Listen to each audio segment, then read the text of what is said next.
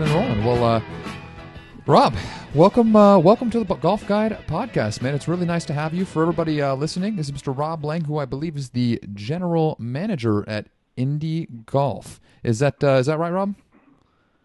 That's correct, Kyle, and thank you for having me on, on Golf Guide. This is a great opportunity, and appreciate you having us on. Absolutely, man. No, always uh, excited uh, to talk to you know somebody new. First of all, make a new friend in the in the golf industry, but also to learn about something that um, at least I myself know very very little about, and that is like golf club engineering, manufacturing, and the whole business uh, of selling golf clubs. So I, I do really appreciate you uh, taking some time aside to, to chat with me and, and share this with our listeners, man. It's really great. Um, no problem. This is a passion of mine, and I love talking about this stuff. So you might have problems getting me to be quiet. So we'll see. it's all good, man. Hey, you, you, people listening to this podcast know very, very well that I love to listen to myself. So hopefully we'll be we'll be fighting for mic time, but hopefully uh, I will have the the patience to let you do rock and roll. So before we get going here, Rob, why don't you, you uh, give all of our listeners a little bit of background information on yourself? Uh, yeah, I mean, I've been in the golf business for uh, well over 20 years now. I initially started uh, with a big brand, Callaway Golf, and was in research and development there and designed a lot of different things uh, shafts, wedges, putters, uh, woods, I mean, you name it. So I did that for a long time, and then I, I uh, moved away from that. I went to uh, another company and uh, worked actually in hockey for a while and working on composite hockey sticks, and then. Um, uh, and then since then, I've left there and, um, you know, got a couple business partners and we started up this new brand, uh, Indy Golf. Um, we have uh, a passion for the game and we want to, we want to make the game more approachable and more friendly for uh, people out there. So that's why we uh, decided to start this brand. Well, that's awesome, man. So, um, as we were talking a little bit before we, we started recording the podcast today, um, so your, your new venture, Indy Golf, is relatively new. And for you know th- those out there that are not familiar with indie, um, would you mind sharing to everybody what indie Golf is all about and what your guys' kind of mission uh, is in terms of you know the clubs you guys are producing? Absolutely, yeah. Um, great question. Um, I mean, we started this, and you're right, we're brand new. I mean, we launched back in March, so uh, we're very new. Um, you know, but we have a lot of experience in the golf industry. Like I said, I've been in it for 20 years, and both of my business partners have been in it also. And uh, you know, we looked at the golf industry and said, you know, what's going on here? How can we make it more approachable? We, you know, we talked to our friends, and you know, a lot of people say, oh, I don't play golf anymore; it's too frustrating, or you know, um, and things like that. And so we're sitting back going, we love the game. How can we get more people into the game? How can we get them to love it as much as we do? And so, you know, for us, our mantra is to make uh, golf more approachable and fun for players of all skill levels uh, so they can enjoy the satisfaction of the game. And we felt the best way to do that is uh, designing golf clubs that are easy to hit and uh, increases a player's performance uh, pretty much instantly. Um, and that's where Indy Golf came from. Indy is short for individual because we want to improve an individual's performance. Um, so that's where that came from and uh, it also keeps us grounded on thinking, hey, we're making this for each person out there um, that's looking to improve their game, and we want to help them improve their game and, and just their enjoyment of the game. Awesome. Well, I will say this: it, it seems to me from every golf club manufacturer, um, their their you know the the spiel I hear, you know, relatively often is that we want to make people better. You guys are certainly no different. But what what exactly makes like indies golf clubs say? You know, easier to hit or, you know, um, would technically make a round of golf more enjoyable for someone, you know, as opposed to like, you know, golf clubs or wedges made from one of the major manufacturers. Yeah, exactly. That's a great point. And so for us, what we've done is we've kind of thrown the rules of golf out the window, you know, when it comes to clubs. And we've just looked at it and said, now, what is it that we can do to a product to make it perform similar to say what the pros do. So our wedges, for example, um, they have non-conforming grooves. So they're bigger, um, they're deeper, they're close together, and they run along the whole uh, club face. You know, the, the the length of the club face. Mm-hmm. And so the advantage is what this does for the average Joe, you know, like me out there that can't hit it like a tour player around the greens, is that I can still get the same spin and launch conditions they do. So at the end of the day, I have a lot more control over my golf ball. And we all know if you have a good short game, you're going to be able to lower your scores. So we focused on that, uh, making something that can spin the ball and then is forgiving at the same time. Interesting. So I, I, I, want to pick your brain a little bit, um, Rob, about the, the whole non-conforming thing because I think a, a lot of golfers, you know, like myself, um, know that there are rules in terms of like what equipment can and cannot do, but you know mm-hmm. what those rules actually are. Most of us really don't have any idea. So, um, uh, like for Indy, are you guys making any other clubs yet? You know, other than wedges. I, I know you guys have started with like the Stingray wedges, um, which you and Harrison were showing me, but um, like for wedges, what what is allowed by the USGA, or is the USGA even the people that are setting these rules up, or is it the R&A? And what exactly is allowed and what you know you said the the grooves i guess are kind of what makes it so it's not uh, usga conforming but what uh, right. Yeah. would you mind sharing a little bit more information on that with me? Because I'm, yeah, I'm, totally so, clueless. So, I'm super interested. yeah. The, the main. Yeah. The the main. Uh, you know. So um, what the USGA does is they um, and they're the they're the governing body. They do all the testing and everything. And and typically the R&A um, you know, as of a few years ago, they've kind of linked themselves together and the R&A kind of follows suit. So if the USGA approves something or comes up with a new rule, the R&A follows suit. But the R&A also has input into that. Um, so they kind of work hand in hand. Um, and the USGA typically, and for you know all intents and purposes, I always say is they're what they do is they're limiting the performance of the clubs through the shape of the head, the size of the head, the types of grooves that are on the head, the finishes that are on the shaft, even. I mean, there's all these things that they look into that try to limit the the performance of the product. Um, you know, and this to me comes from what the professional golfers can do. I mean, you know, look at those guys every week on TV. They're hitting drives 330 yards. You know, they're flying the ball over 300 yards. Well, you look at the average golfer um, they might be able to fly the golf ball in the air with their driver about 220 yards. Mm-hmm. So there's a huge discrepancy there, and uh, they end up wanting to play, you know, similar tees to the pros, or you know, um, and then it becomes a very long, arduous round of golf um, because they're not able to perform like the pros. And you know, people forget the pros do this all day long. They train for it. They weight lift. They do all these different things. Um, so that to me, you know, is the kind of the mistake that the USGA makes every once in a while. Um, you know, I'm not a big fan of them banning the anchoring putter. Um, I feel like yes, it's an advantage for the pro, but look at the average Joe out there who may have the yips or something and is thinking of giving up the game because he can't make putts, but then he uses an anchored putter and all of a sudden he can start to putt again. His enjoyment goes up and he wants to play the game. Sure. So those are the those are the big things for me. Um, you know, and and to be quite honest, um, you know, not everybody plays by the rules 100% of the time. you know, most people pick have gimmies. You know, they pick up or they do a breakfast ball, or you know, or you can't find your ball um, near the out of bounds or this tree where it went, so you drop there. You know, so um, it's just it's just simple things like that. And and to us, you know, giving uh, somebody a tool, a wedge that they can use so when they're hitting into the green, they know the ball's going to stop, end up closer to the hole. I mean, what's not fun with that? And they can even spin it too. I mean, you know, there's not a lot of people out there who have the club head speed or this or the technique to be able to do that.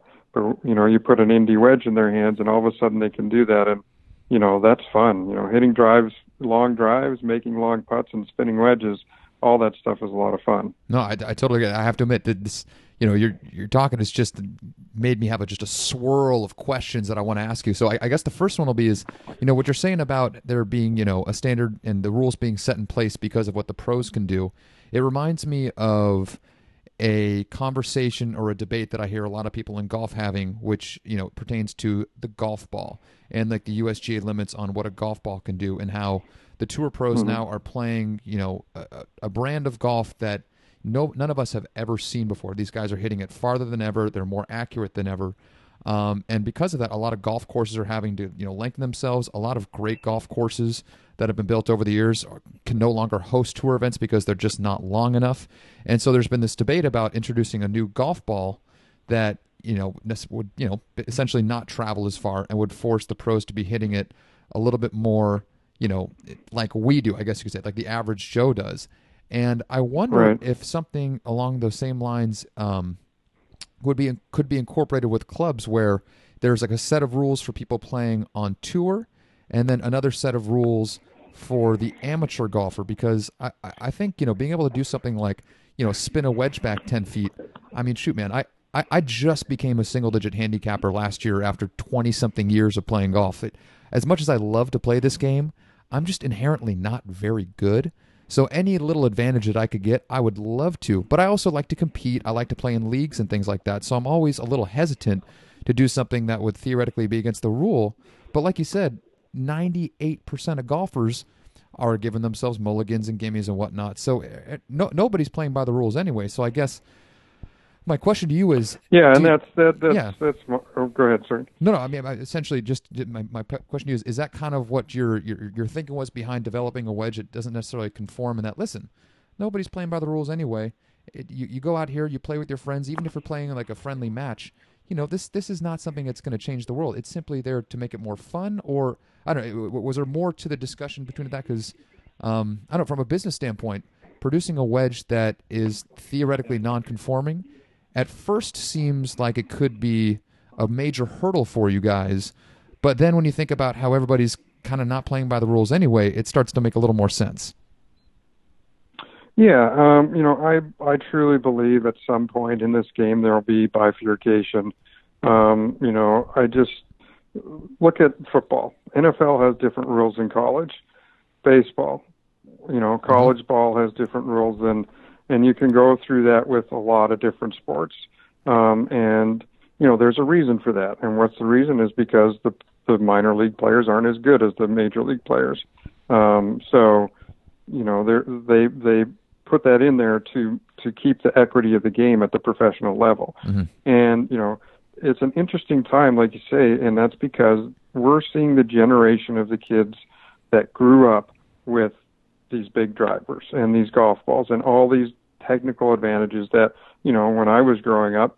At one point, I played with a persimmon driver. Mhm. You know, so um, it's changed a lot, and so because of that, um, and of the just the understanding of biomechanics, these kids can hit the balls forever, and they've got these big drivers and things to do that with. Which, you know, we say it makes these golf courses obsolete, but it only makes them obsolete for the pro players. I mean, I have yet to run into uh, any of my amateur friends that go that golf course is too short.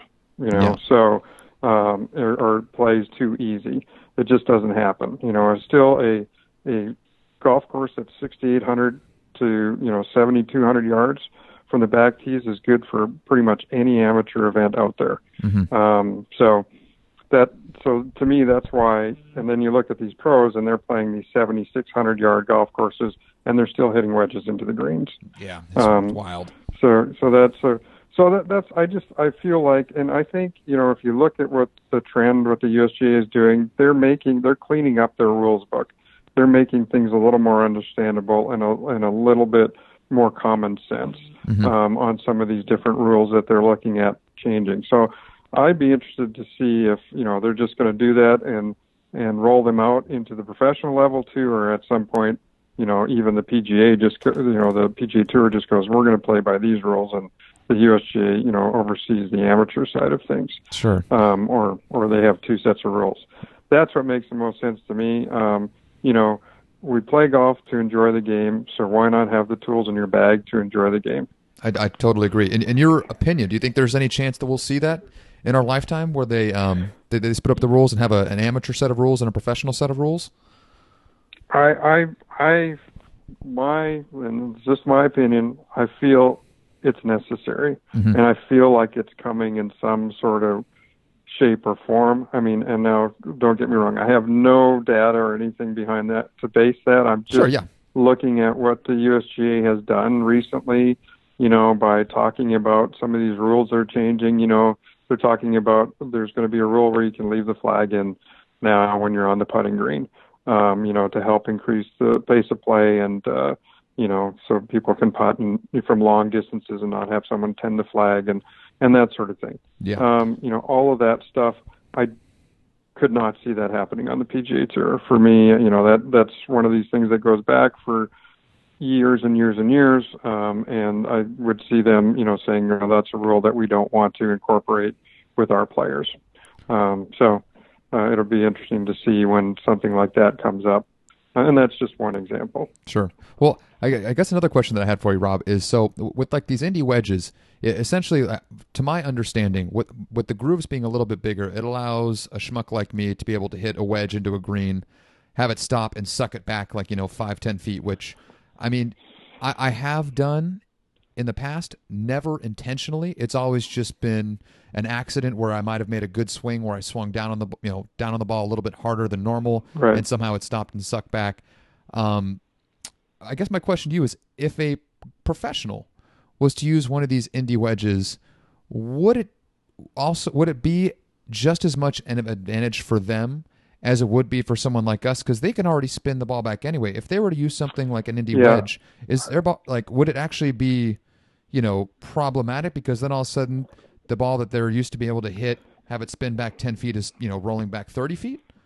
How, how, do you think that? Yeah, in, in in certain conditions it would be, you know, and that's the thing, and and you know we've seen that you get it in a, a player's hand that that is able to spin the ball, and now it's too much spin. So um, you know and here's the thing we've done the research these spend 50% more than anything else that's out there mm-hmm. so it's a lot of spin it's not you know um, if you look at your average tour player when they make a, a full swing with a with a say a sand wedge they're spinning it over 10,000 rpms every time and getting really you know around 12,000 rpms the average joe hitting a, a sand wedge and when they catch it good is about 7,500 to 8,500 RPMs. So there's a there's a huge stopping power difference there. Um, so in that you know, and that's what we've done with the indie, indie wedge. If you also look at the way the tour players hit the wedges, it's a lot different. It has a different flight. It's flighted down, and the reason for that is they're trapping it, they're compressing it, and they're and and that allows the grooves to grab the ball and spin it. Well, you know, for us, we don't. There's not enough time in the day uh, for us to practice and right. get to that point. So, you know, I can put a wedge in your hand that automatically, with all those grooves, is going to grip the ball, compress the ball, is going to launch the ball lower, which is a much easier, uh, you know, way to control the direction of the ball. And then when it hits the green, it's going to take one hop stop or even spin back a little bit. Interesting. Well, yeah, I just yeah the, the whole the whole concept of uh, being able to kind of you know, design a golf club just to perform at the absolutely peak level, regardless of the rules, I find it to be fascinating. And uh, I have to admit, like, I haven't had that much experience in learning about or even hitting like non-conforming golf clubs just because they're not that common. The only one that I can recall that I had a blast doing, and at the time because I was a little younger, I still couldn't quite register exactly why. But being a Callaway, you know, former Callaway guy yourself, the only experience I ever had was with the ERC driver, which I, I don't even know right. how, how. Do you do you recall how long ago the ERCs uh, were around when people were hitting those? Yeah, that was back in the uh, you know uh, ninety four ish, ninety three, ninety five, somewhere in there. I was actually working there at the time when those were launched. Okay. Uh, I did a lot of testing with that, and so yeah, I mean, talk about a fun product. You know, um, it really, uh, you know, you could add 20 yards to your game right away, and you didn't have to change your swing or anything. Yeah. Um, so, yeah, you know, and that's the thing, you know, and it's it's interesting because you look at, you know, um, the U.S. Um, as you know, or North America.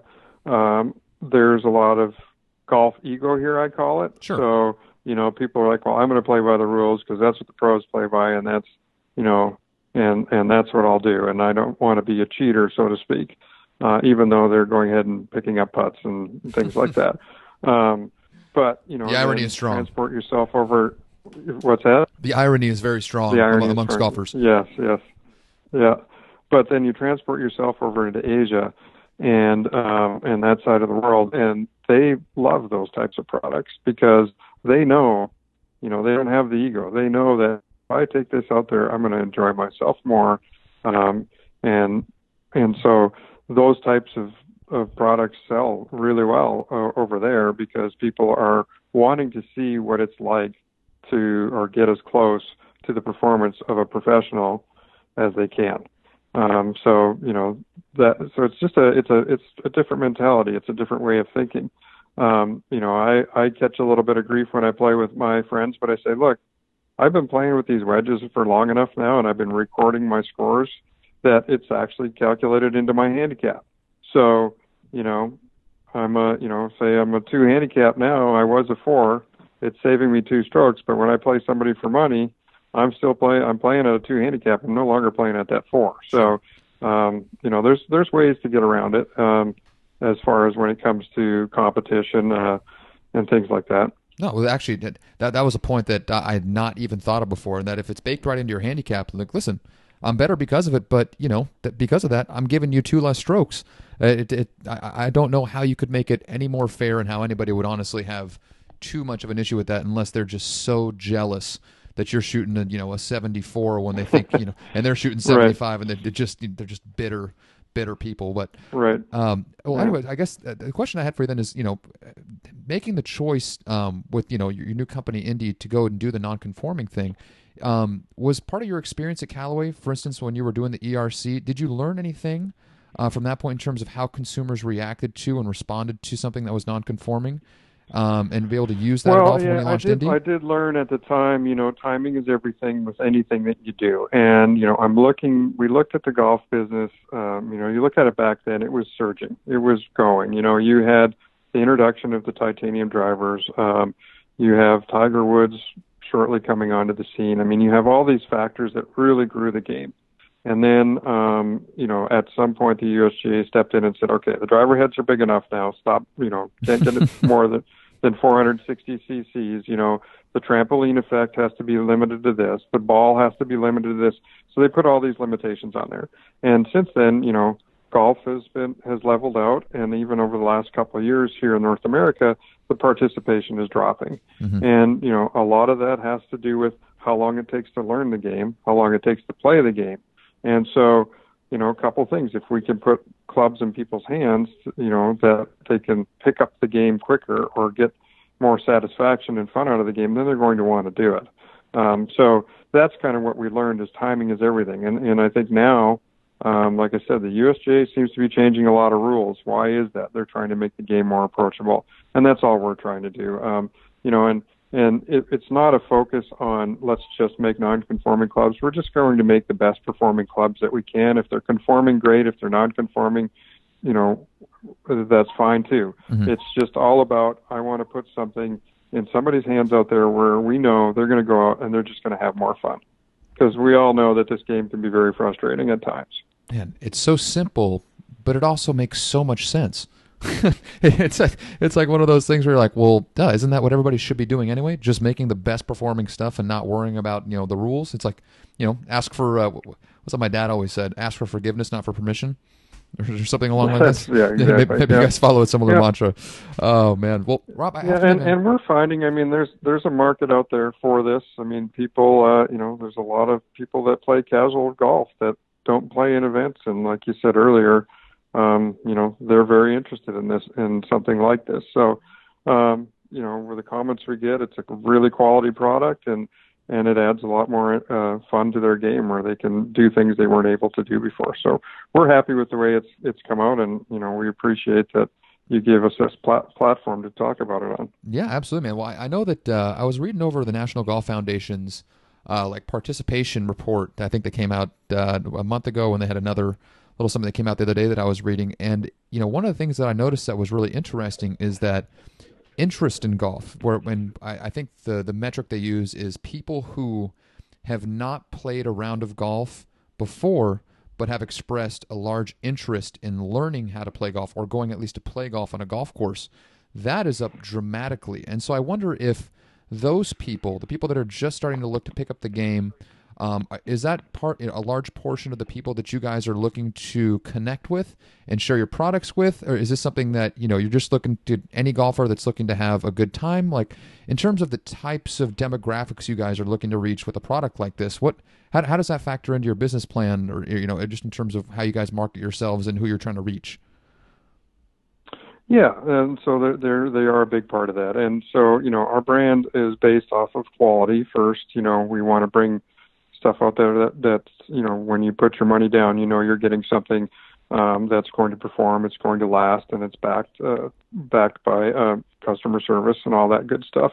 Um, and you know the demographics for us are just you know there's really two main sections for us. It's those new golfers coming in, you know, put something in their hands so they can go.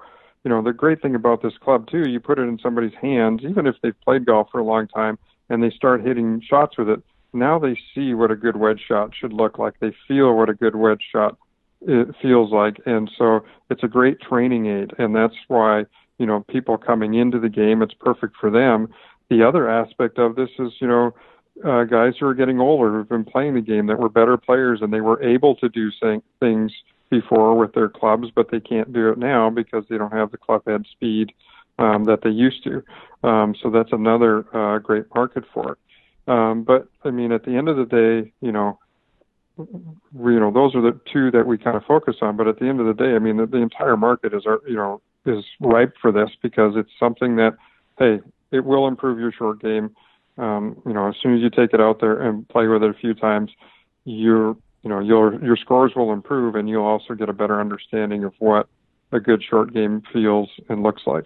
Yeah, I mean, Rob, you could take it from me. Nobody enjoys sucking at golf. I mean, being good at golf and being able to do fun things is tremendously better than just being bad and and basically chunking wedges and you know into bunkers from 40 yards out. I had a lot of experience with that last weekend, and if if you could put something in my hand that would make that a little easier, oh man, count count me in and sign me up. That's that sounds awesome. Mm-hmm. Uh, so I, I, guess you know before uh, you know I don't want to take too much more of your time here, Rob, but um, you know having the opportunity to speak to somebody who's been you know in in the golf manufacturing, the golf club manufacturing business for 20 plus years, like you have, um, it, you know, including your time at Callaway and now at Indy.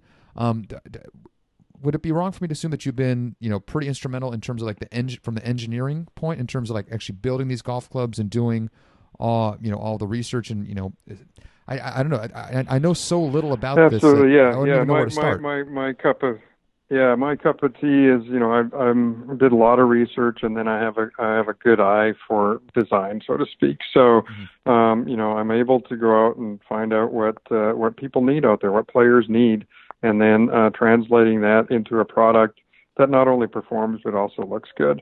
Um, you know, golf is very much of, uh, of a fashion industry also, so you need products that uh, uh, that look you know, like a golf club, so to speak, and uh, have a certain aesthetic to it.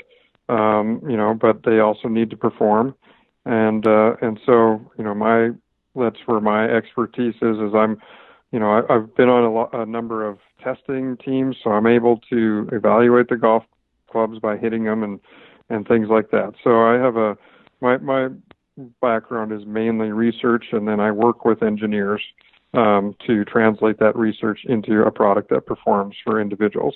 Got it. So you're what you're trying to tell me is that golfers are self-conscious. They care what other people think.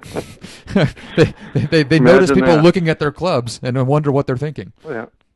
Mm-hmm. Oh, that's awesome. Well, I guess uh, I'll, I'll, put you on the spot here, Rob. So uh, you can't choose an indie golf club, but from somebody who's you know worked in research and development, um, what what are like one or two of the golf clubs that you've seen over the past five, ten, maybe even fifteen years that have stood out to you from a research standpoint, where you're like, wow, this is like this is really impressive, and maybe it caught on with the market, maybe it didn't. Um, you know, I asked this question because the, the only other time where I got a chance to, you know, sit down with the, you know, a friend of a friend who I believe had worked for Cobra uh, for a number of years, and I asked him a similar question, and he said, honestly, the one thing that's really weird is remember that Nike Sasquatch driver, that weird square driver that nobody liked looking at.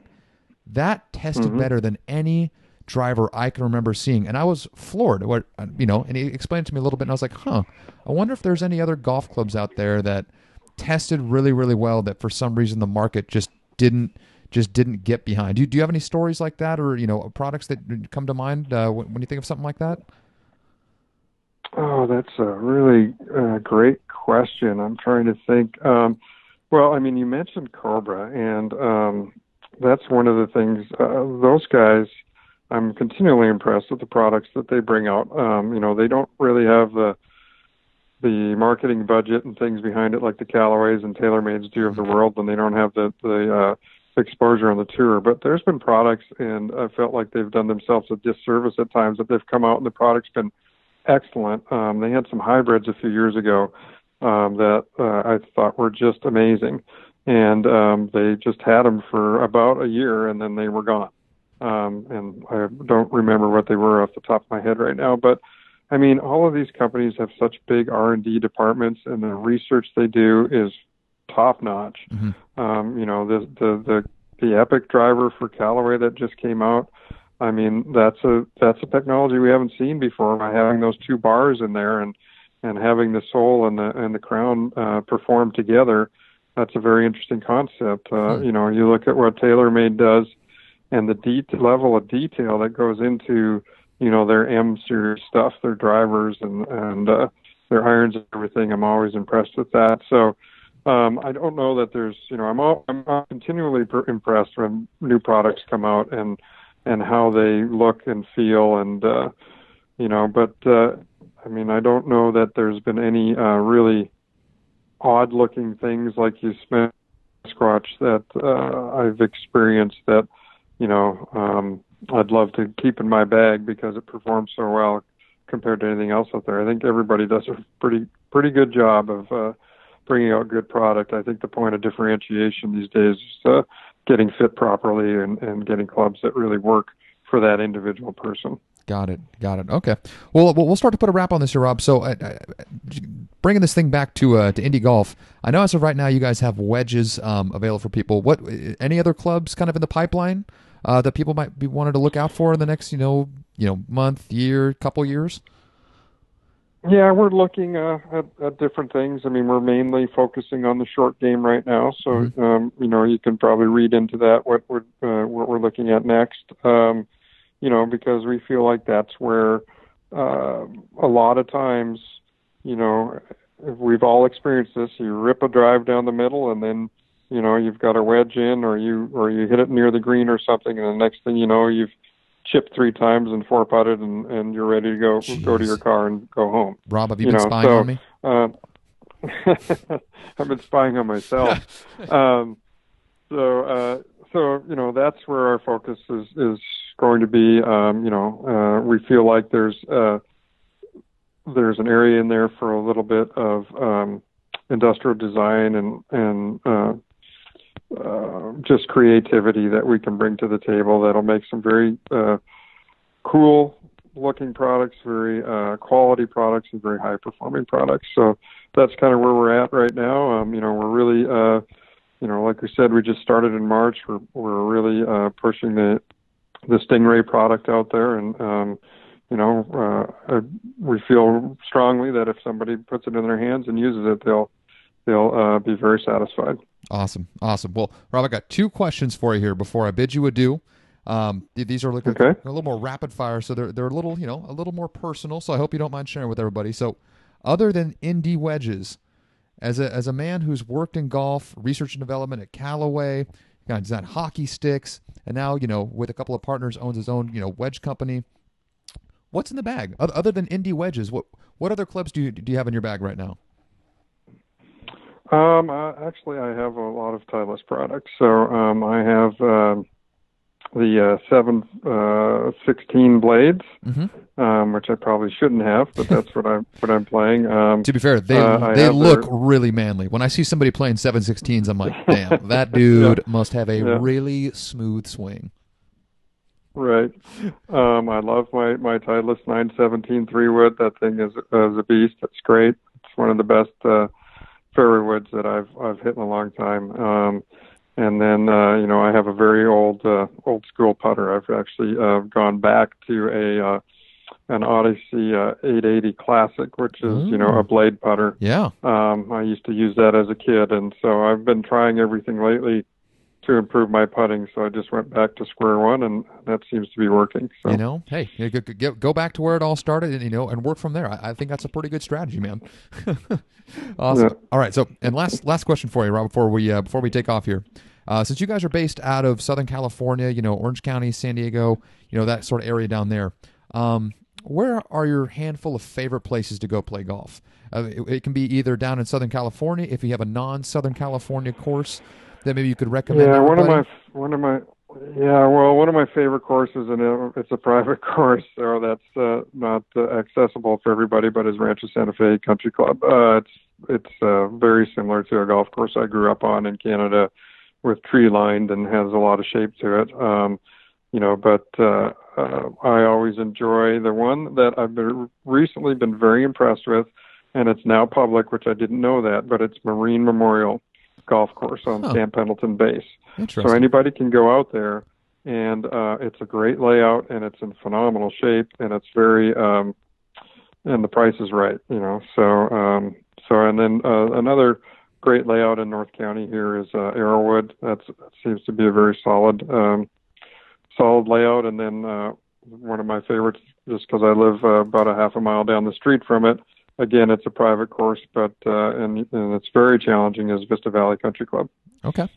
Vista Valley Country. I, I randomly hear. So are are you guys pretty far away, or how, how close are you to like Oceanside, uh, Carlsbad, those, those kinds of areas? That's all North County, correct? Yeah, exactly. Okay. So um, where I'm situated, I'm very close to Oceanside. Uh, Carlsbad is uh, is a little bit south uh, west of of where I am. Um, so, uh, but not too far away. Yeah, That's awesome. we're not too far away from the from the golf mecca of Carlsbad. Yeah. Well, that's what I mean. That, that Carlsbad and like the San Diego area in general ranked. I know it's because it sounds somewhat crazy, but we did a. Uh, or I, I put an article together for the last issue of Golf Guide magazine of the top West Coast destinations to play golf and drink beer. And obviously, you know, San Diego is right there at the top with you know Stone, Ballast Point, you know, Absolutely. Support, and you know everything you got in North County. So you guys, if if you like to drink beer and Mhm. play golf, there are very few places that I could think of to accomplish both those goals more so than uh, than Well- North County and well, San Diego. So yeah. you're a lucky man. yeah, well, Vista's a great spot. Um, you know, you brought up the the beer. You know, we've got right downtown and and right within uh, like walking distance of each other. You've got Mother Earth there. Mm-hmm. Um, and you've also have Belching Beaver um, and uh, Belching and Prohibition. So um, we've got some we've got some great microbrews that are very close to one another, and yeah, not far from the golf course either. Oh man, beer and golf. Rob, you, you and I are going to get along great. I think that means that we need to go play a round of golf together next time you're in the Bay Area or next time I'm in San Diego. That, that seems like it, it, it has to happen. Drinking beer and playing golf are two of All my right. favorite activities.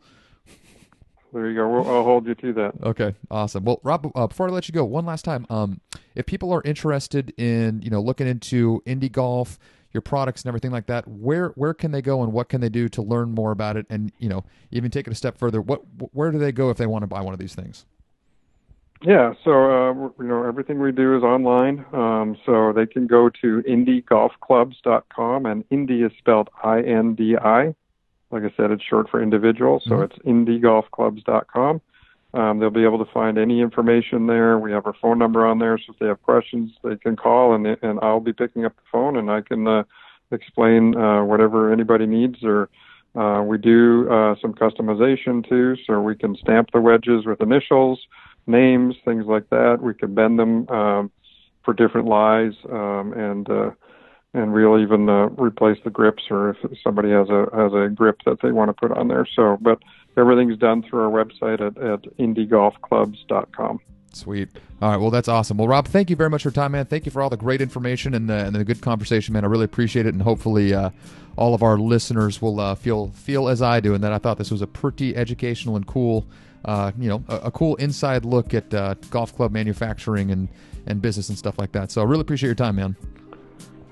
No, thank you for having us. I really appreciate it too. And if anybody ever out there wants to talk golf, just give us a ring, and and uh, you know, we'll be more than happy to uh, have a conversation. Perfect. Perfecto. Thanks so much, Rob. Thank you very much for listening, everybody. I know it has been a little while since uh, you last heard from us, and it, you know, which is pretty ironic considering in the very last podcast I told you we're going to start doing things a little bit more frequently. But uh, you know, what can I say? I'm full of it. But anyway, uh, we got. Uh, glad you listened to the podcast. We got another couple of them lined up actually for the next week or so. So we're really going to get back humming along this time for real. I promise. Uh, but anyways, this episode of the Golf Guide podcast was presented by GolfGuide.net. Dude, guys, if you haven't already, go and visit GolfGuide.net to see the internet's most complete golf course directory. That's right. If you go to golfguide.net, click on that little filters button right below the search bar. It will allow you to search for golf courses by price, difficulty, course and slope rating, course type, architect, the whole nine yards. It allows you to find exactly the type of golf course that you are looking for and also kind of plays into our sweet little tagline where we help you find the golf that you need. So, anyway, visit golfguide.net. Find any golf course you want using any parameter you can. And also, while you're there, visit the store and save 20 to 70% off greens fees at golf courses all over California, Nevada, and Oregon. Again, that's golfguide.net. Find the golf you need. And uh, that's it for this week, everybody. We'll be back hopefully with the next uh, four or five days. Um, got a couple of new, interesting guests for you, so I hope you stay tuned and join us then. But until that point, mahalo.